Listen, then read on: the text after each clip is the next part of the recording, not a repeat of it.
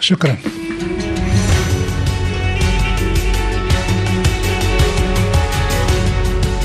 المجلة.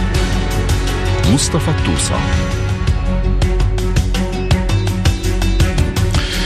مستمعينا الأفاضل اهنا أينما كنتم؟ أهلا بكم جميعا إلى برنامج المجلة البرنامج السياسي لمونتي كارلو الدولية. مع استمرار الحرب الإسرائيلية في قطاع غزة وغياب أي أفق سياسي لوقفها واحتمال اشتعال الجبهة اللبنانية واستمرار تهديد الحوثيين للملاحة الدولية في باب المندب وانتعاش الجبهة العراقية ضد التواجد الأمريكي تزداد المخاوف الدولية من أن تتوجه المنطقة إلى انفجار إقليمي أصبح اليوم كابوسا يؤرق مراكز القرار الدولي السياسي والاقتصادي الدولي وتشكل هذه المخاوف الخلفية السياسية لكل زيارة تقوم بها القيادات الأوروبية والأمريكية لمنطقة الشرق الأوسط والخليج. المجهود الدبلوماسي العالمي منصب حاليا على محاولات عدة لاحتواء إمكانية أن تتوسع خريطة الحرب لتطال دول مجاورة وحتى الآن ورغم استمرار هذه الحرب الدامية يبدو أن الدول المعنيه بهذا الانفجار إيران، سوريا، العراق، الأردن، لبنان، مصر تحترم في مجمل مقارباتها هذه الخطوط التي رسمتها الإدارة الأمريكية مدعومة في هذه الخطة من طرف الدول الاتحاد الأوروبي، لكن هذا الوضع لا يلغي المخاوف من أن تنزلق الأمور نحو مواجهات مفتوحة بين الجيش الإسرائيلي وبعض دول المنطقة، فما هي العناصر الموضوعية التي تنعش هذا التشاؤم بإمكانية توسيع رقعة الحرب الإقليمية؟ ما هي الحلول التي تقترحها المجموعة الدولية لتفادي هذه المخاطر؟ من له مصلحة في إشعال هذه الحرب؟ وما المغزى من التلويح بادخال المنطقة في دوامة حرب مفتوحة؟ هل لانتزاع تنازلات أم استغلال ظرف سياسي معين لتحقيق مصالح عبر تصفية القضية الفلسطينية من جهة أو إعادتها إلى مركز الاهتمامات الدولية؟ كل هذه المحاور وغيرها سنناقشها مع ضيوفنا في الأستوديو هنا الدكتور إسماعيل خلف الله وهو أستاذ علوم سياسية في الجام في جامعة في باريس، الأستاذ فراس مصطفى وهو دبلوماسي عراقي سابق، الأستاذ محمد كومات وهو مؤسس مركز دراسات Big Decision في باريس، والسيدة نور الفاضل إعلامية ومحللة سياسية سورية موجودة في فرنسا، كما سنستمع لتحليل وتعليق نخبة من المحللين السياسيين أذكر من بينهم عاطف عبد الجواد ونبيل ميكائيل من الولايات المتحدة، محمود علوش من تركيا والدكتور الدكتور علي العنزي من المملكة العربية السعودية.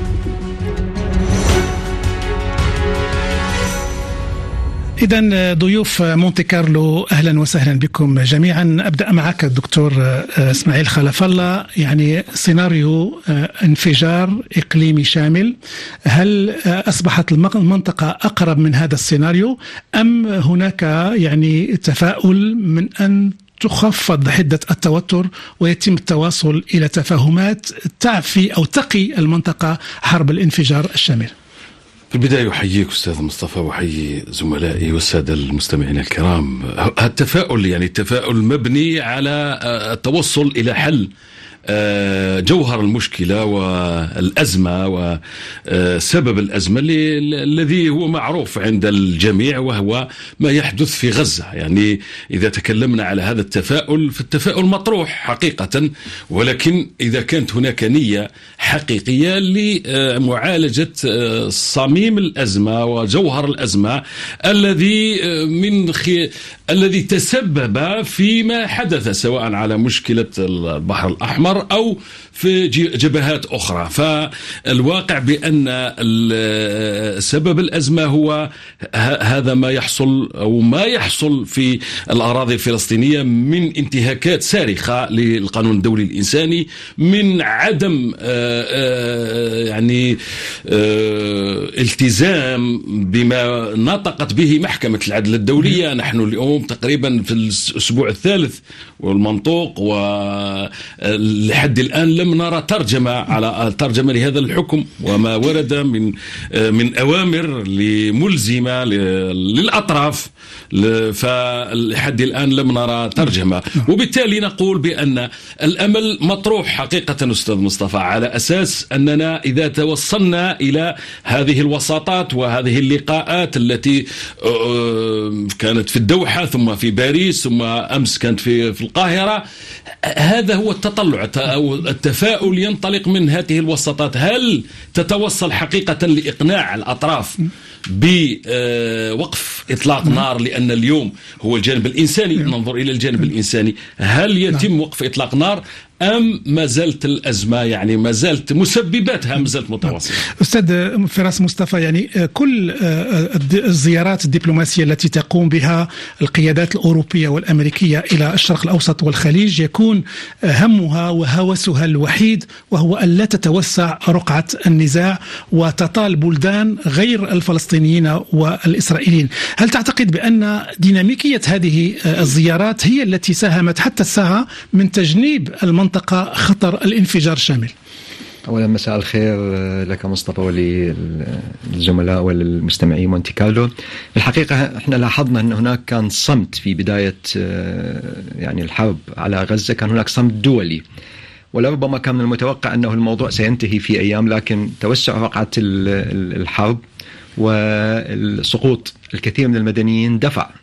المجتمع الدولي إضافة إلى الضغط الداخلي من خلال المسيرات والمظاهرات التي حدثت في الكثير من دول العالم دفعت الحكومات إلى الاتجاه مثل ما تفضلت بالوصول إلى حل دبلوماسي، لكن هناك تناقض حقيقة على أرض الواقع، فمثلا قبل أيام صوت الكونغرس الأمريكي على دعم إسرائيل بمبلغ يفوق ال 14 مليار دولار كمساعدات، طبعا معظمها راح تكون مساعدات عسكرية، إضافة إلى المساعدات اللي وصلت خلال الأيام أيام الحرب اللي صارت أكثر من ثلاثة أشهر. وصلت الكثير من المعدات العسكرية والمساعدات إلى آخره، هذا يعني حقيقة ترى هناك تناقض.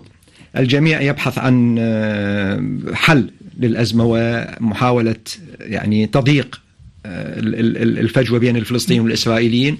وسمعنا قبل قليل قبل ثواني من بدء هذا اللقاء إنه السيدة المذيعة قالت في خبر إنه السيد ماكرون ضد فكرة الهجوم على رفح اذا التواجد الدولي والصوت الدولي بدأ يتصاعد لحلحلة الأزمة ولاحتواء الأزمة، لكن ترى هناك تناقضات من جانب آخر، هناك دول تحاول وخصوصا الولايات المتحدة الأمريكية تحاول العمل على الاستمرار الازمه من خلال دعم إسرائيل عسكريا وماديا.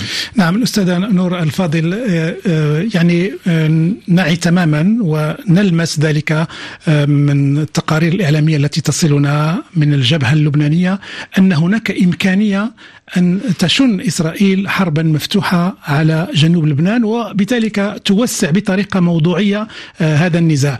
كيف تقيمين هذه العناصر؟ هل هناك فعلا خطر أن تكون هناك مواجهة مفتوحة أو حرب إسرائيلية على لبنان؟ أول شيء مرحبا مصطفى مرحبا للجميع. واسمح لي أول شيء أني أترحم على أرواح الضحايا يلي هن كانوا ضحايا هذا النزاع يلي هو كتير قديم بيرجع لبعد الحرب العالمية الثانية.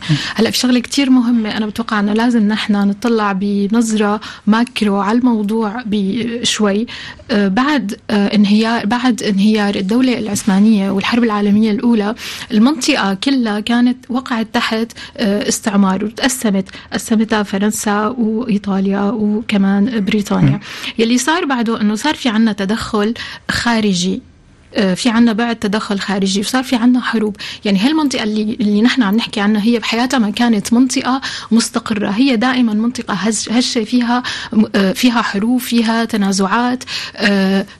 بعد الحرب العالمية الثانية صار في عنا النكبة النكسة حرب أكتوبر تدخل أمريكا بالكويت تدخل أمريكا بالعراق حرب 2004 حرب 2006 الوضع بعد ثورات إيران باليمن.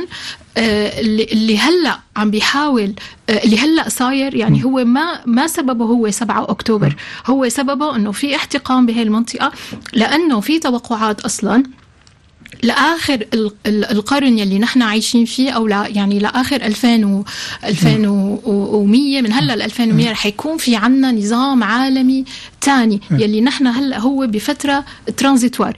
الحقيقة نحن ما حنعرف حالنا وين رايحين ولكن نتنياهو وحكومه اليمين عم بيحاولوا أقصى ما يمكن لحتى إنه هن يوسعوا الحرب. وعلى الجبهة اللبنانية واللي كان على الجبهة اللبنانية طبعا لأنه يلي اللي عم بيحاول يعمله نتنياهو إنه هو آه، آه، عم عم يقصف أو عم يضرب عسكريا آه، بلبنان.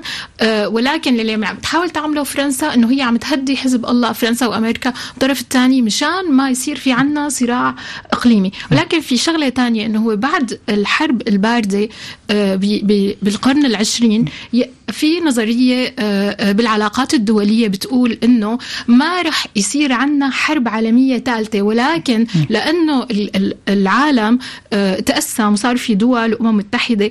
إذا رح يكون في صراعات رح تكون بصراعات بمناطق محددة ونزاعات طويلة. الأمد. يعني حرب عالمية ثالثه يكون في حرب يصير فيها ثلاث سنين وواحد يربح وواحد يخسر لا. ونحن بنشوف إنه المنطقة كلها شاعلة ب آه، آه، إن كانوا ينشؤ الدولة الإسلامية والتدخل الأمريكي والتدخل الأوروبي وتدخل إيران وتدخل روسيا بالمنطقة وحتى تدخل آه، دول الخليج إن كان مباشر أو غير مباشر. في عنا صراعات إقليمية بطائفية دينية.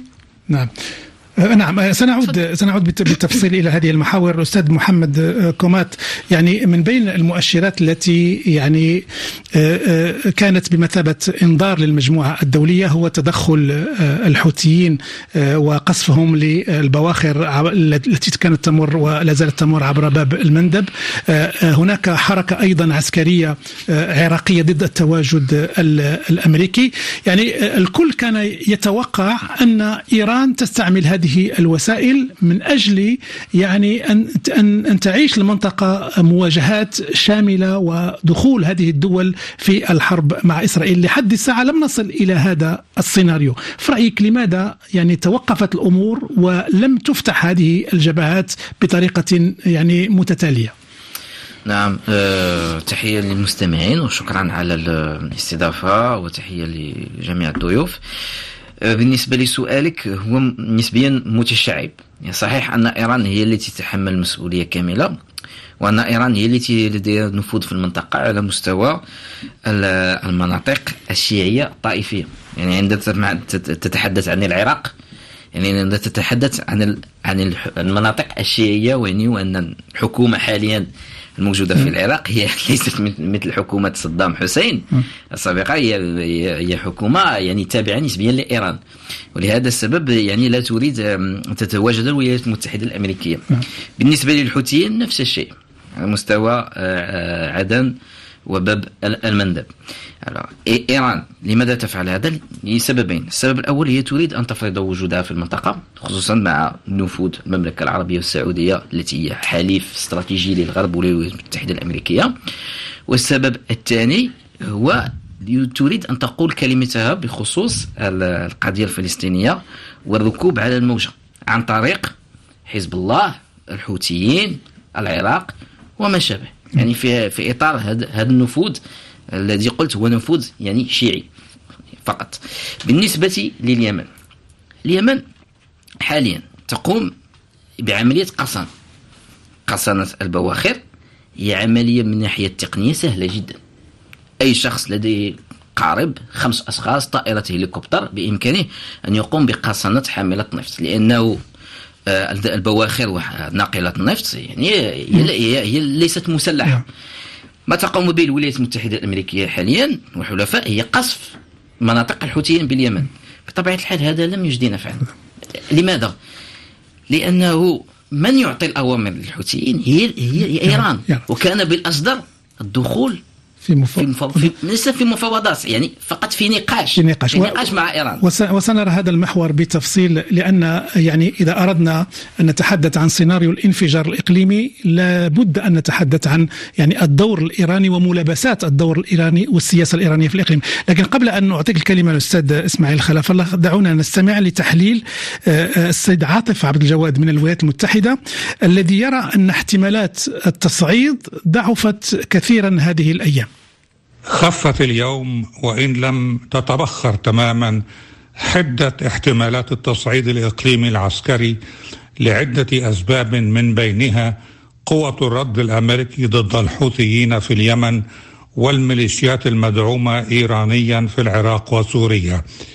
من الأسباب الأخرى قرب انتهاء العمليات العسكرية الإسرائيلية في غزة بعد أن حققت إسرائيل ثلثي أهدافها العسكرية هناك بوصولها إلى رفح. لكن احتمالات التصعيد لم تتبخر نهائيا. على المدى الأبعد يتوقف الأمر على ما سيحدث بعد انتهاء الحرب في غزة. هل ستقبل إسرائيل حل الدولتين أم ستشرع في بناء مستوطنات في غزة؟ ثم كيف سترد الولايات المتحدة والاتحاد الأوروبي على الخطط الإسرائيلية بعد الحرب. نعم كان هذا المحلل السياسي عاطف عبد الجواد الموجود في الولايات المتحدة. أعود إليك أستاذ إسماعيل خلف الله تحدثنا عن العلاقة الإيرانية الأمريكية. مؤخرا آه، كان هناك جنود أمريكيون سقطوا آه، بسلاح آه، يعني جماعات تابعة لإيران. وكان هناك رد فعل للجيش الأمريكي لكن أعطى الانطباع بأن الولايات المتحدة تضبط نفسها قبل مواجهة إيران. لماذا في رأيك تمتنع الولايات المتحدة من معاقبة إيران بطريقة مباشرة؟ علما كما قال الأستاذ محمد كومات أنها تعرف جيدا بأن كل ما يقع في هذه المنطقة سواء يمنيا لبنانيا عراقيا هو من تحريك ومن إلهام إيران. حتى المقاومة الفلسطينية متهمة بأنها مدعومة إيرانيا. فأنا أقول يعني هنا حتى حتى هذا هذا الذي يراد لأصل الصراع وأصل الأزمة هذا الذي يراد أن يجعل له التواء لحقيقة الأزمة. حقيقة الأمر هو أن نتكلم على ما يحدث على أراضي الفلسطينية في, قطاع غزة والآن نتكلم على إخلاء على مستوى منطقة رفح التي هي الملاذ الأخير لهؤلاء اللاجئين الذين لم لم يعد لهم شبر حتى يحتموا في فيه يعني. ونذهب ونختلق أزمات أخرى على أساس أننا كأننا فتحنا يعني وقمنا بإيجاد حلول للأزمة الإنسانية بالدرجة الأولى على مستوى ما يعانيه الشعب الفلسطيني ثم أيضا قضية الصراع أو التدخل الإيراني. إذا إذا أنا أعتقد بأن الذي أعطى الورقة وفتح الباب لإيران هي هذه هذه هذه الأخطاء السياسية من آه، آه، الولايات المتحدة الأمريكية من إدارة بايدن. من الآن آه، يفتح الباب ويعطي هذه الأوراق؟ لماذا اليوم الحوثيون الحوثيون بماذا برروا تدخلهم في البحر الأحمر على أساس أنهم قالوا وبرروا ذلك بأن يستهدفون القوارب والأساطيل التي والبواخر التي تتوجه إلى الموانئ الإسرائيلية فعلى أساس أو بشرط أن لا يمكن أن يتوقف ذلك إلا إذا توقف العدوان على غزة. هذا الذي ربما يعطي نوع من المبرر الإنساني للحوثيين اليوم. إذا تكلمنا حتى وإن قلنا أنه مدعوم إيرانيا فنعتقد أن هذا الموقف هو موقف إنساني.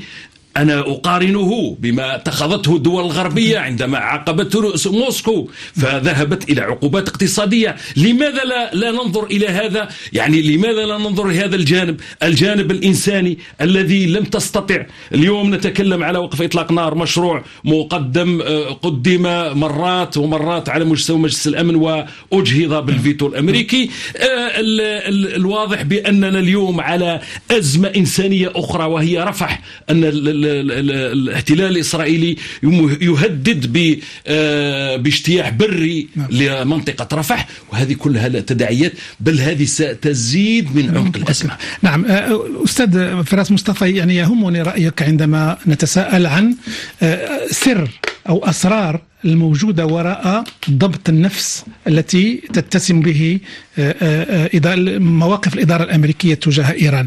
أنا قلت بأنهم يعرفون تماما بأن من يحرك كل هذه الساحات وكل هذه الجبهات المتواجدة في الشرق الأوسط والخليج هو إيران. وبالرغم من ذلك لا يجرؤ أن يواجهوا إيران بطريقة مباشرة. لماذا هذا هذه العملية عملية ضبط النفس الأمريكي تجاه إيران؟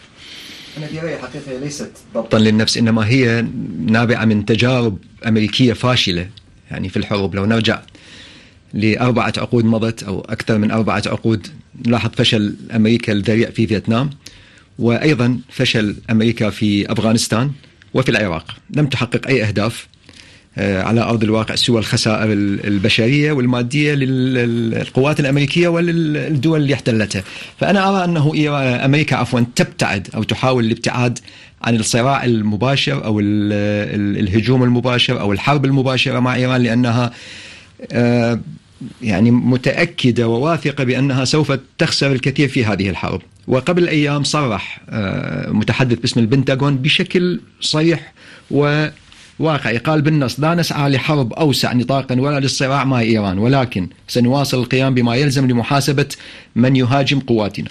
ونعمل على مدار الساعة من أجل محاسبة المسؤولين عن الهجوم الذي حدث في الأردن وسقط من خلاله ثلاثة آه، جنود أمريكان. ونشعر بالثقة بأننا تمكنا من ضرب الأهداف اللي كنا نطمح إلى ضربها. هذا الموضوع يعطي يعني لا يتكلم لا ينطق عن الهوى هذا كلام.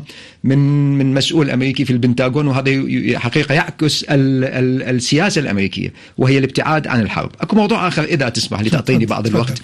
أنا قد أختلف مع الزميل محمد هنا أنه يتضح حقيقة في في وسائل الإعلام وفي ما يدور في في في النقاشات يعني في في الأروقة من النقاشات أن الصراع هو طائفي على اعتبار أنه كل الفرق المسلحة الموجودة على أرض الواقع سواء في العراق أو في اليمن أو في لبنان هي لكونها طائفة شيعية أو تعود إلى الطائفة الشيعية بمعنى إنه إيران تدعم هذه الفرق من أجل لأجل الطائفة، لكن إيران لديها مصالح لديها مصالح تتعدى الموضوع الطائفي، يعني قد تكون إيران الشيعية إيران ولاية الفقيه إيران تصدير الثورة لكن المصلحة الإيرانية تتقاطع تقاطع تام مع القضية الطائفية. هي أبعد. ولذلك نحن نرى أن إيران دعمت حماس. حماس لا علاقة لها بالطائفة الشيعية.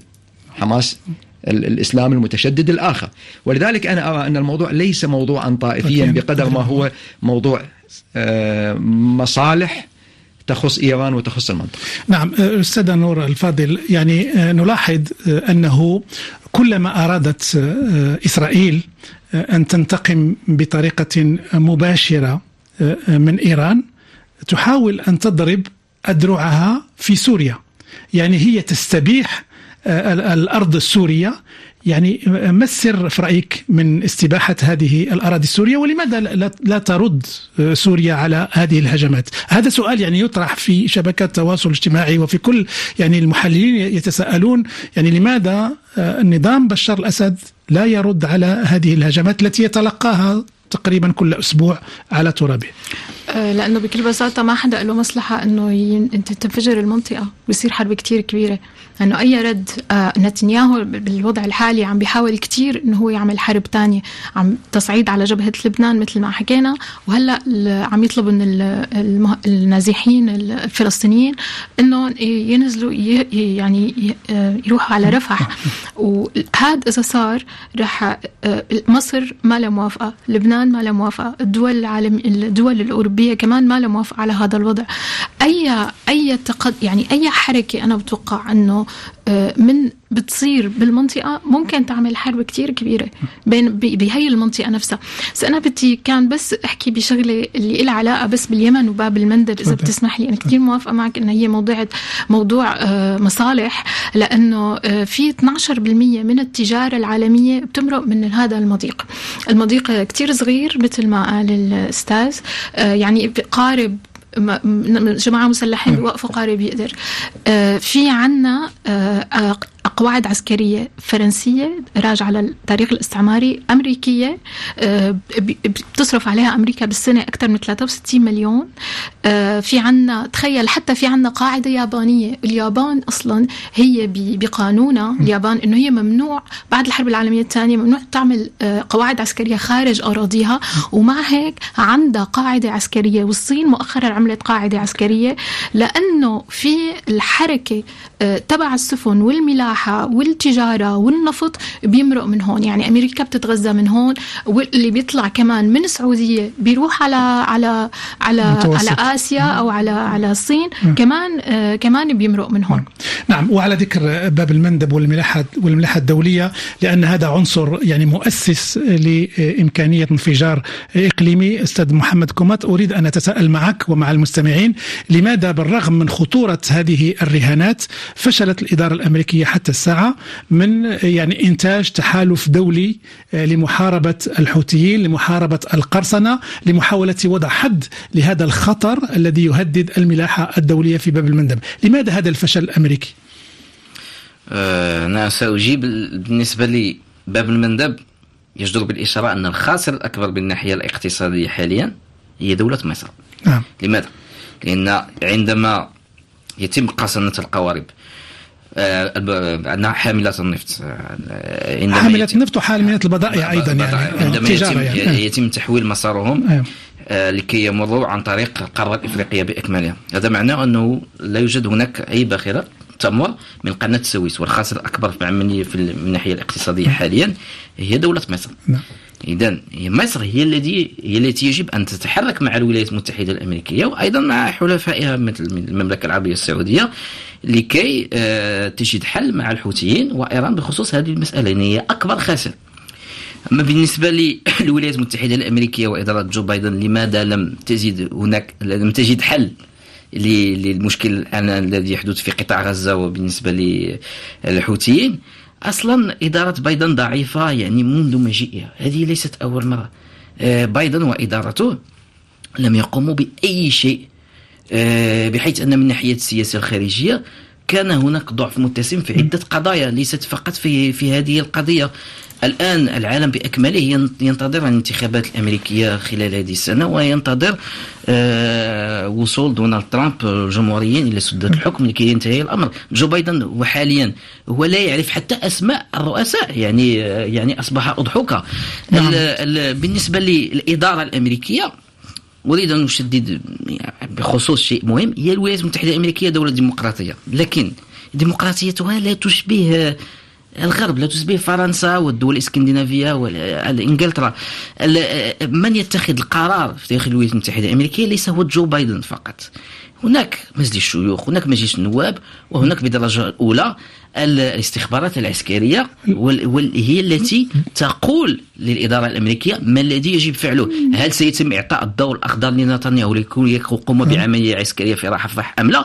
ليست جو بايدن هو الذي سيعطي الضوء نعم هي الأخضر أم لا؟ الدولة العميقة الدولة العميقة في المتحدة. المؤسسات في الولايات طبعاً. و- وبهذه المناسبة سنتوجه الآن إلى الولايات المتحدة للاستماع لتعليق وتحليل الأستاذ نبيل ميكائيل لا شك أن خطورة قيام عدة صراعات في منطقة الشرق الأوسط ما زال أمر محتمل ويزداد يوما بعد يوما نظرا لعدم توصل إلى وقف إطلاق النار في قطاع غزة حتى الآن. بل يمكن القول أننا نشهد عدة حروب إقليمية صغيرة في منطقة الشرق الأوسط مثل الهجمات على القوات الأمريكية في العراق الهجمات على القوات الأمريكية في سوريا منطقة البحر الأحمر أصبحت منطقة حرب تقود أمريكا وبريطانيا فيها حرب ضد جماعة الحوثي فكلها حروب إقليمية صغيرة. نعم هي لها علاقة بالحرب الدائرة في قطاع غزة. لكن الأمر لن يكون انفجار بل سلسلة حروب استنزاف طويلة وطبعا هذا ليس في مصلحة أمريكا ولا في مصلحة الأمن القومي الأمريكي ولا في مصلحة استقرار المنطقة أو إحلال السلام الدولي. استمعنا إلى المحلل السياسي من الولايات المتحدة نبيل ميكائيل لا زلتم في الاستماع إلى برنامج المجلة من مونte كارلو الدولية من باريس. المجلة مصطفى الطوسة.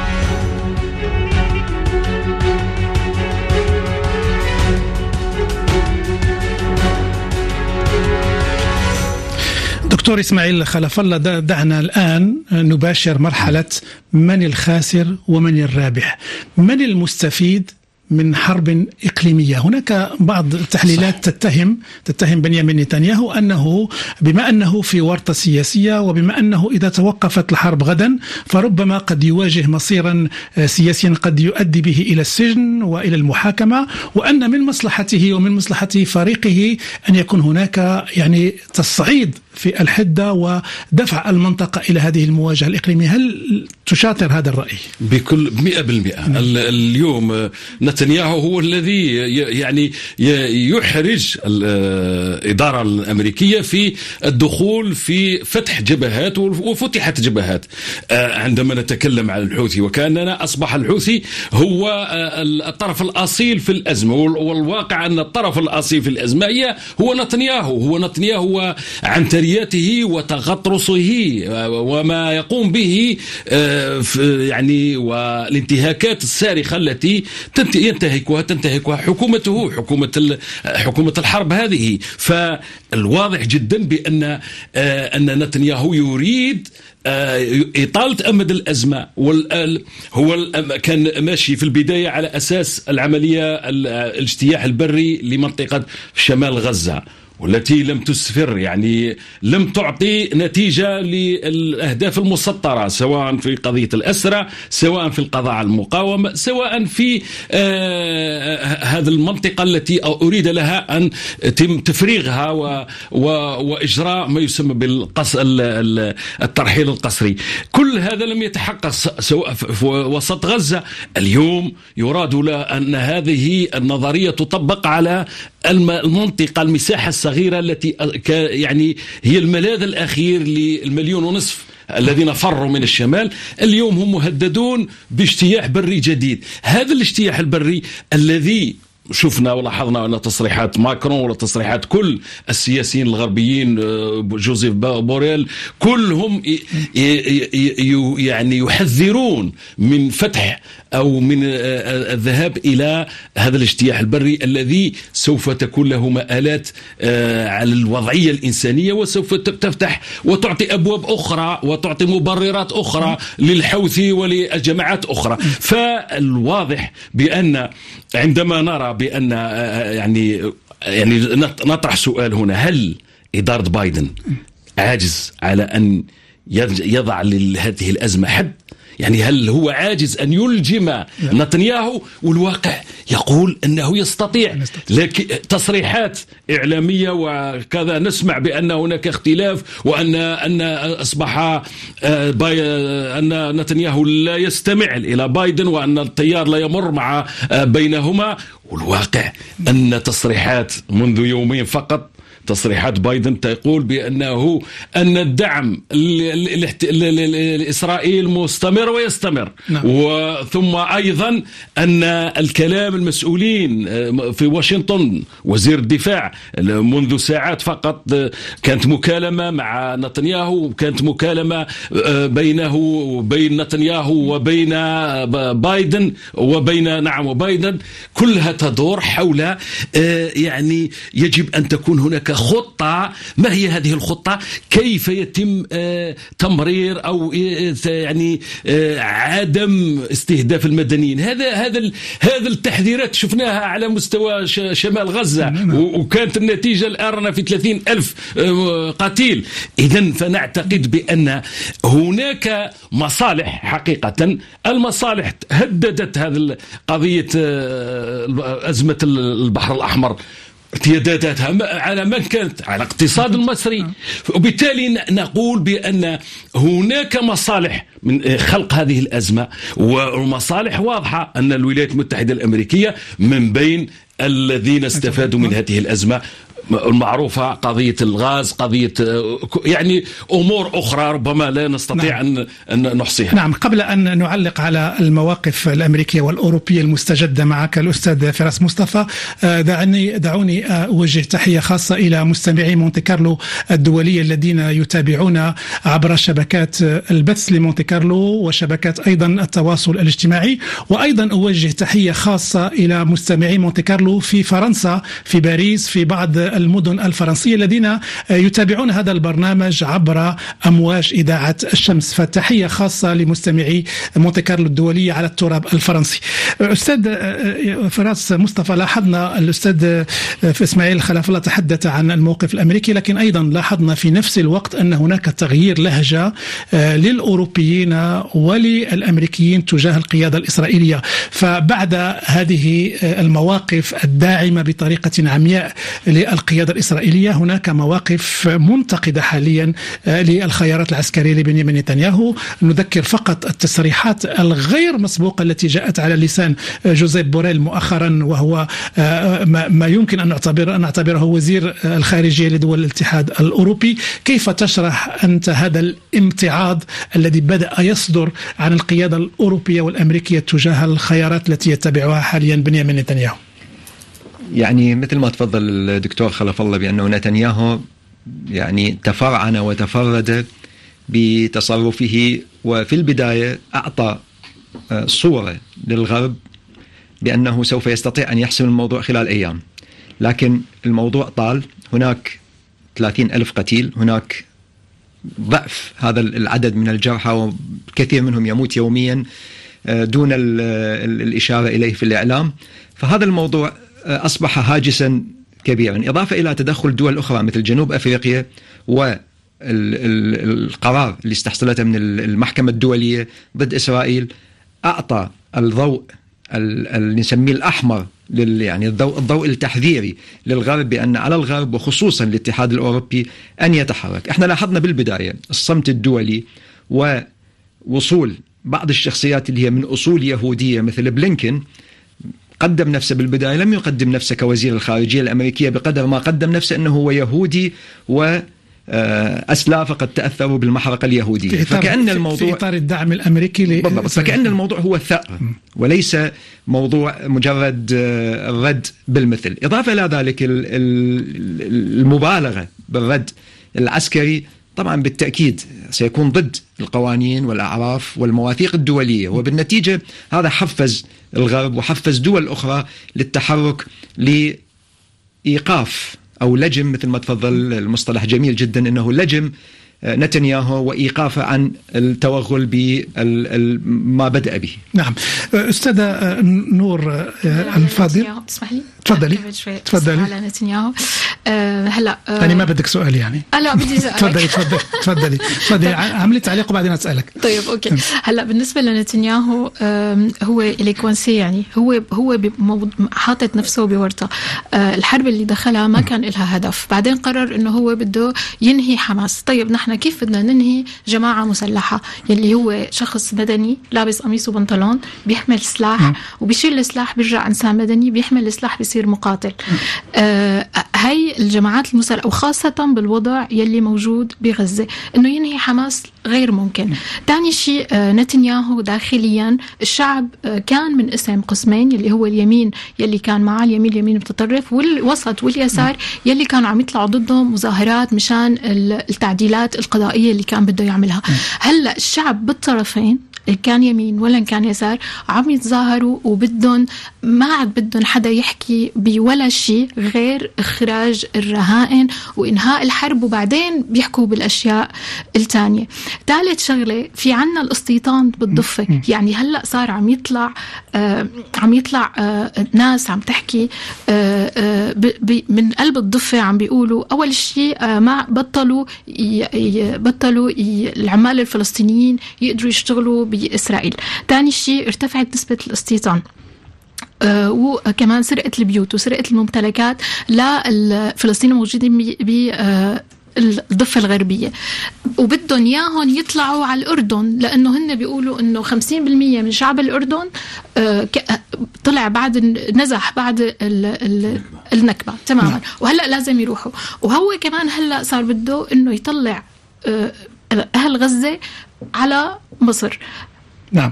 ولكن نعم. ولكن قبل أن أطرح السؤال كنت أطرح عليك هذا السؤال لكن سأنقله إلى محمد كومات في إطار توزيع عادل لوقت الكلام. دعونا نستمع لما يقوله الأستاذ علي الدكتور علي العنزي من العربية المملكة العربية السعودية الذي يرى أن الخطر خطر التصعيد لا يزال يلوح في الأفق. فما هي الأسباب دكتور علي العنزي؟ ما يتعلق بشبح الانفجار الإقليمي الشرق الأوسط بسبب أحداث غزة أعتقد أنه لا يزال يلوح في الأفق بل تزايدت احتمالاته إذا الجانب الإسرائيلي نفذ تهديداته بالهجوم على رفح. أعتقد أن مصر لن تتوانى في حفظ أمنها القومي ومنع التهجير القسري وكذلك لاحظنا أن البيانات المتصاعدة بالإدانة لهذا لنية الهجوم على رفح من قبل المملكة العربية السعودية ومن قبل جمهورية مصر ودولة الإمارات وجميع الدول العربية بما فيها كثير من الدول الأوروبية التي تدين وتشجب هذا الهجوم الذي سيولد أوضاع جيوسياسية لن يستطيع الجميع احتوائها. آه، نعم إذا لم يتم كبح جماح نتنياهو وحكومته اليمين المتطرفة في غزة أنا أعتقد لا زال التصعيد الإقليمي يلوح في الأفق بل تتزايد احتمالاته آه، كل يوم عن اليوم الآخر. استمعنا إلى تعليق الدكتور علي العنزي من المملكة العربية السعودية. أعود لك أستاذ محمد كومات. منذ بداية هذه آه، الحلقة ونحن نتحدث عن الثنائية الغربية الإيرانية. وعندما نتحدث عن سيناريوهات الانفجار الإقليمي دائما نتحدث على عن إيران وعن حلفائها في المنطقة الذين يمكن أن يشاركوا آه، في حرب إقليمية. لكن لا يمكن لا يجب علينا أن ننسى بأن هناك دول عربية آه، مجاورة لإسرائيل لديها أيضا مصالح حيوية. يمكن أن تدفعها بعض الوضعية بعض الوضعيات أو بعض الأسباب المعينة لإمكانية أنها تعبر عن رفضها لهذا الواقع من بينها الأردن من بينها مصر. كيف تقيم مواقف هذه الدول العربية المجاورة لإسرائيل؟ نعم أنت أنت قلت تقريبا نصف الجواب في السؤال قلت تعبير آه، عن الرفض وهذا ما يقومون به. نعم. يعني التعبير الأفعال طبيعة الحال لا جميع الدول الدول العربية بخصوص هذه المسألة تبقى دول ضعيفة لا يمكنها يعني مجابهة الولايات المتحدة الأمريكية أو أو الغرب أو أو إسرائيل. يعني هناك شيئان مهمان الشيء الأول هو ان الدول العربية هي مشتتة وتلعب فقط على مصالحها الاقتصادية لأنها تستقبل معونات كبيرة من عند الولايات المتحدة الأمريكية وأجدر بالذكر هنا دولة مصر والأردن. آه والمسألة الثانية وأنه آه, آه، في واقع الأمر جميع الدول العربية تتناقض مع نظام حماس. مصر هي الدولة الأولى التي أصلا لا تريد حماس في المنطقة. يعني هي تريد آه، أن أن يكون في غزة نظام آه، علماني مثلا يشبه السلطة الفلسطينية وما غير ذلك. وبالتالي عندما حدثت أحداث 7 أكتوبر ما الإرهابية ما يعني جميع الدول العربية بدون استثناء آه، كانت مع مواقفها مع إسرائيل وضد قتل المدنيين لأنها ترى في حماس حركة إرهابية لا تتناسب مع الأنظمة العربية. الآن ما تجدد خصوصا بالنسبة لمصر والأردن هو أنه ما دام أن الاستخبارات العسكرية في إسرائيل يعني تقول أنه يجب ضرب منطقة رفح لأن هناك يعني من المنطقة التي يتواجد فيها الأنفاق وأيضا الأسرى وأيضا قادة حماس ومن أجل القضاء عليهم يجب الدخول إلى منطقة رفح. الآن هناك مصر لا تريد أن تفتح الحدود وأن في المنطقة الأخرى أيضا العاهل الأردني رفض ذلك وهذه مواقف جيدة نعم. لماذا؟ لأن المشروع قد يكون هناك تهجير للفلسطينيين نحو مصر والأردن ما دام أن الحدود ستبقى مغلقة هذا يعني يعطي صمام أمام للفلسطينيين أن لن يكون هناك تهجير حتى وإن حدثت هناك ضربة عسكرية. ولذلك يعني خلاصة القول المواقف العربية لا يمكن أن تتخطى ذلك. نعم. آه، دكتور إسماعيل خلف سأتي لك حول هذا الموضوع. نعم. يعني آه، القضاء على حماس يمكن أن يكون هدفا مشتركا بين إسرائيل وبعض الدول العربية.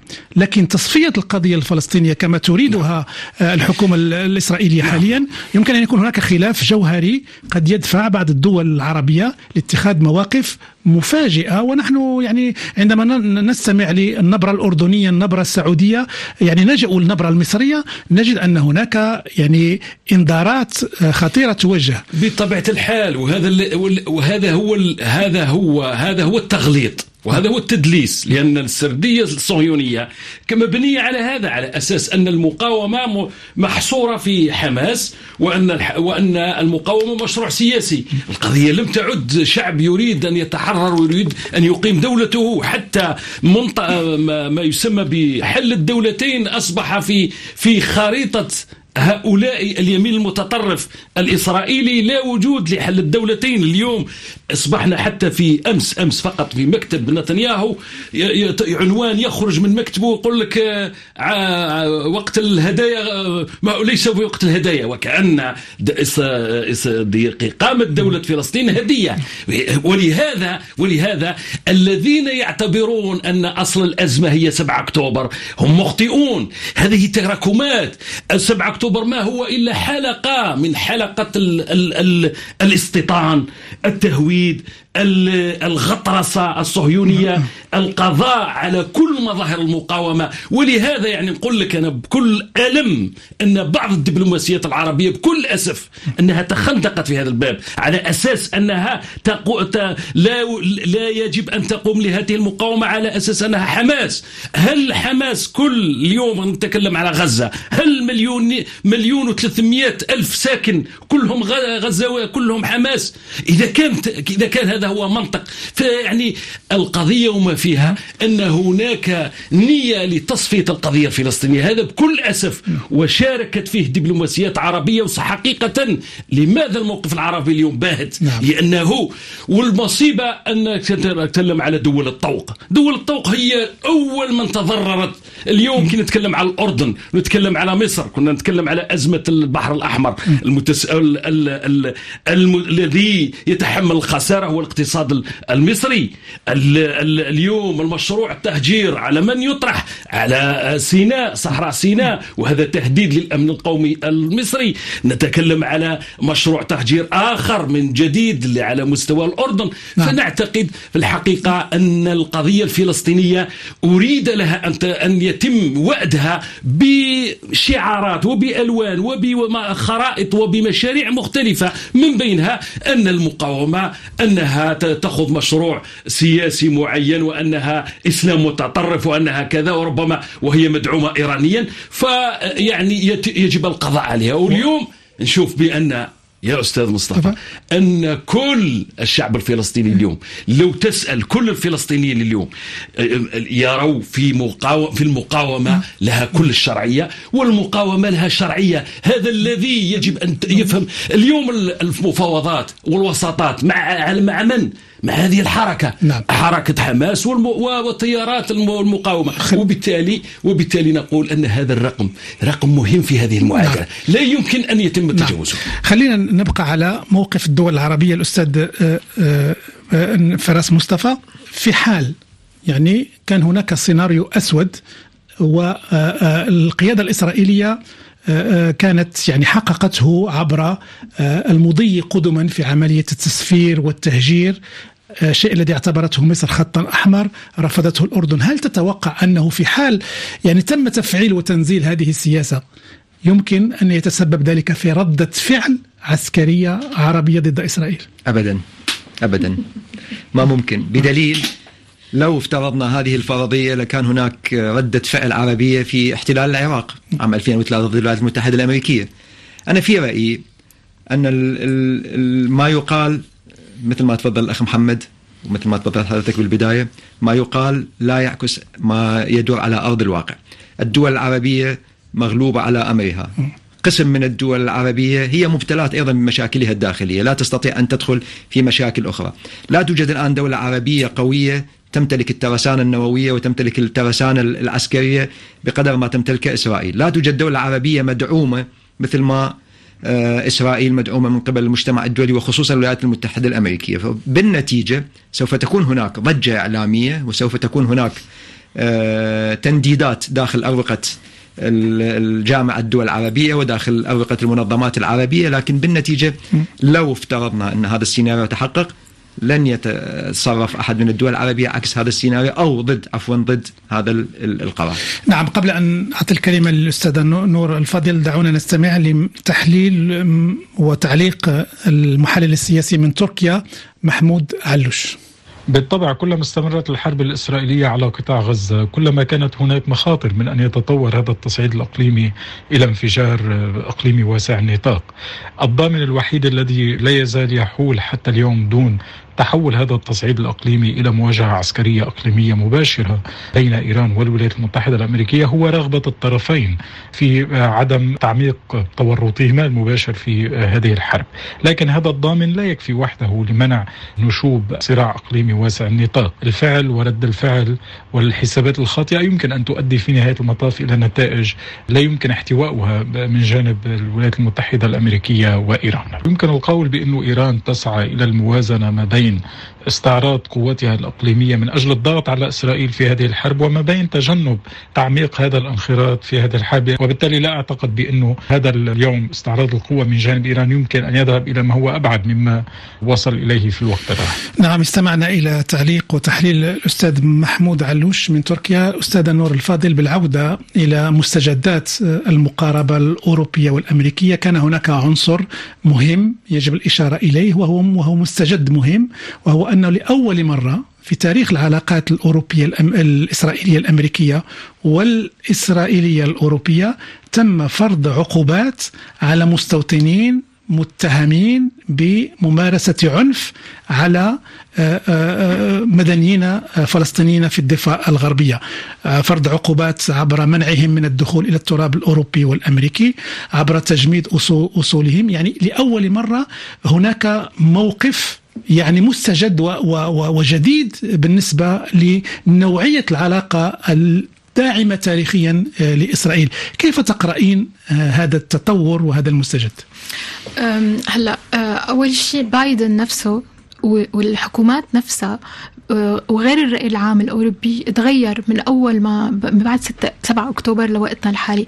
بايدن من كم يوم كان عم بيقول إنه في أشخاص بريئين عم بيجوعوا ويموتوا على هذا الوضع أن ينتهي. حتى فرنسا اللي كانت داعمة 100% لحكومة نتنياهو وعم تدعمه عسكريا وسياسيا كمان صارت تبعت مساعدات. شفنا طيارات بتعاون مع مع مع الأردن. أرسلت مساعدات طب يعني طبية وغذائية لغزة. اللي صاير إنه ال réseaux sociaux يعني شبكات التواصل شبكات الاجتماعي التواصل الاجتماعي. آه كتير كان لها دور مهم بتغيير الرأي العام.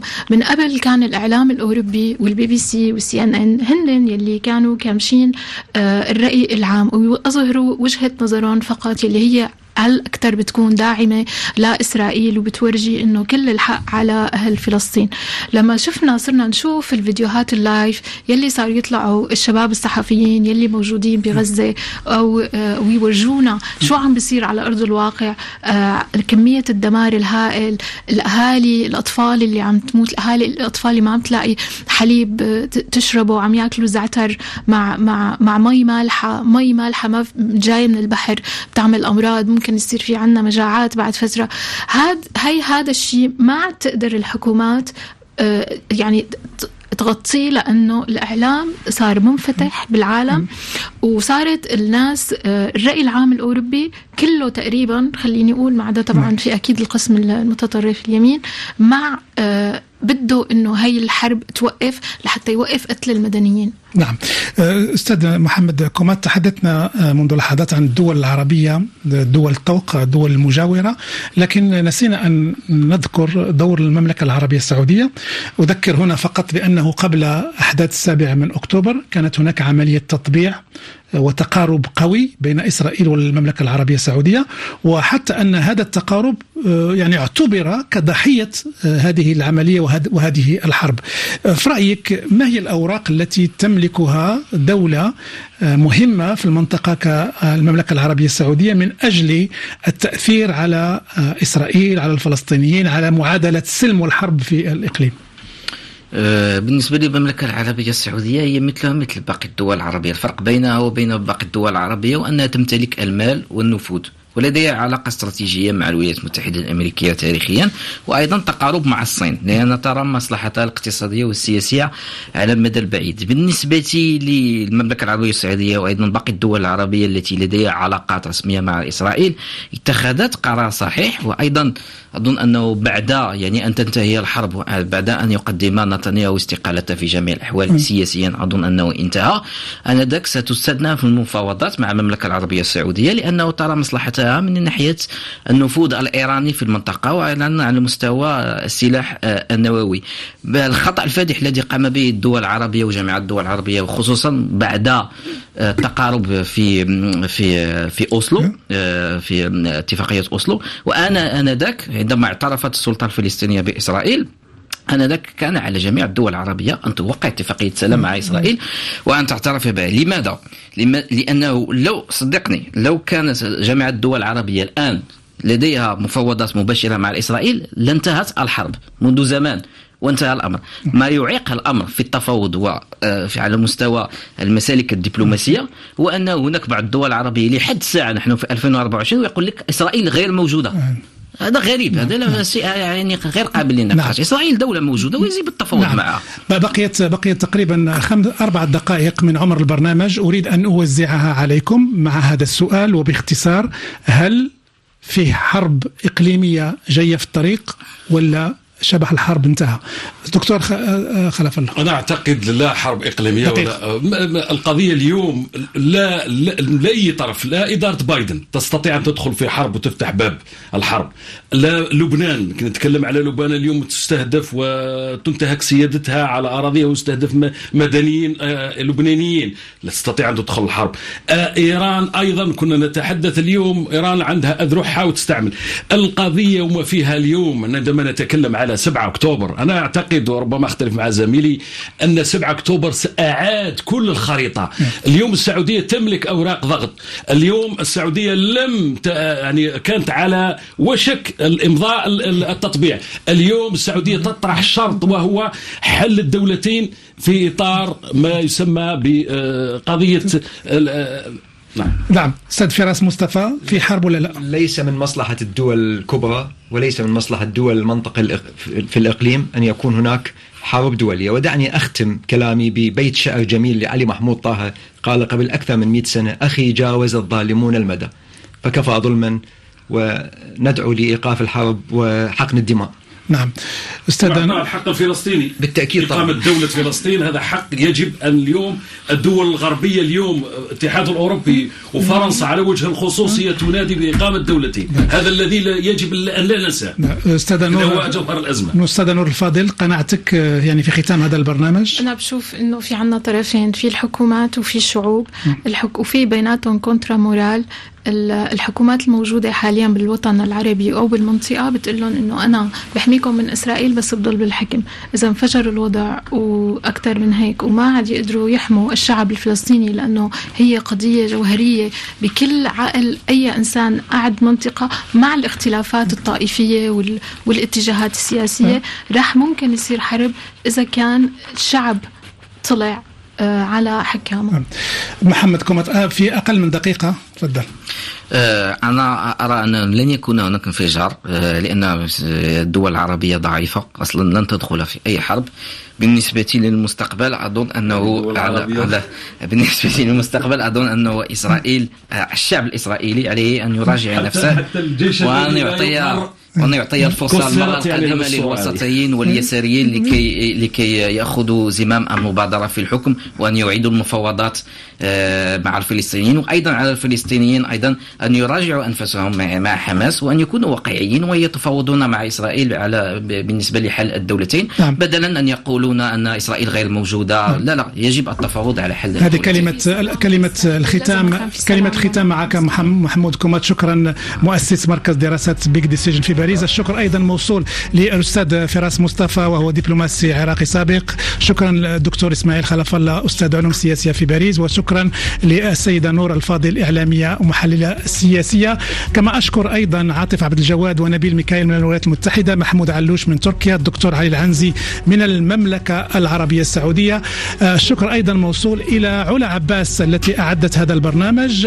ريتا خوري وكريستوف بيرني في الإخراج الصوتي وإخراج إخراج الفيديو. تقبلوا أيضا تحيات مصطفى توسى من وراء الميكروفون وأضرب لكم موعدا في عدد جديد من المجلة الجمعة المقبل على الساعة الثانية بتوقيت باريس من استديوهات مونتي كارلو الدولية.